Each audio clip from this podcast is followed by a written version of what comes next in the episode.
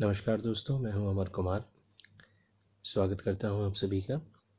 आज मैं आपके लिए लेकर आया हूँ अपने द्वारा लिखी गई एक कहानी, जिसका नाम है मॉर्निंग वॉक। अलार्म की घंटी बजती है। शर्मा जी अलार्म की घंटी को बंद करते हैं। आँखों को मसलते हुए सूरज को देखते हैं। शर्मा जी एक स्कूल मास्टर रह चुके थे। रिटायर्ड होने के बाद अपनी देखभाल खुद ही किया करते थे।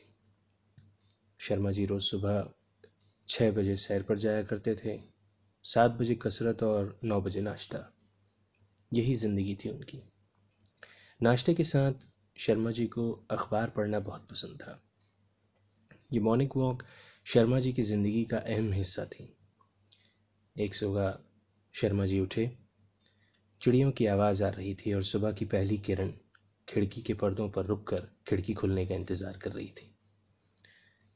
शर्मा जी मॉर्निंग वॉक के कपड़े पहनकर जाते हैं, खिड़की खोलते हैं और धूप को बेधड़क अपने कमरे में आने की इजाज़त देते हैं।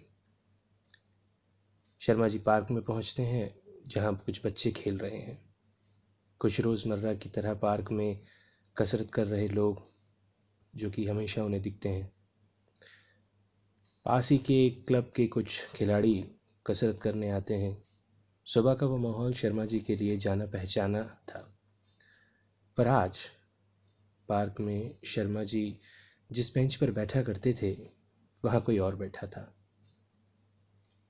सहमे हुए, माथे पर कई सवाल, चेहरे पे खामोशी, जैसे किसी सवाल का जवाब जानना चाहती हूँ। कौन थी वो शख्सियत? जानेंगे अगले एपिसोड में। धन्यवाद।